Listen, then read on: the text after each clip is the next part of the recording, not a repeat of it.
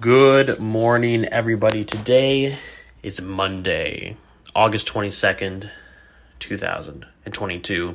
This is episode number 166 of our Daily Marwen, the daily podcast, where we look at a different shot from the film Welcome to Marwen every day and see what can it tell us about our day and our lives. I'm your host, Carl Nowak, and today's shot, a little bit longer, very interesting, strange shot. So here we have...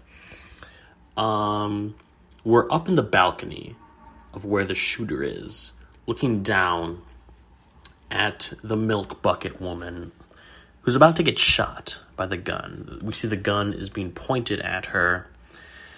And then, out of nowhere, a phantom, mysterious, gloved hand, partially translucent, appears out of nowhere and at the last second pushes the gun out of the way, saving our heroes. And I think what Zemeckis is trying to tell us here is that you have to be open to the possibility that things are going to happen that you would never have anticipated. You know, like something could swoop in and save the day at the last second, and you got to be ready for that. So it means don't lose out hope on stuff. You know, because something could come at the last minute and save you. Or you could be the glove and save somebody else at the last second. So that's what you're going to do today.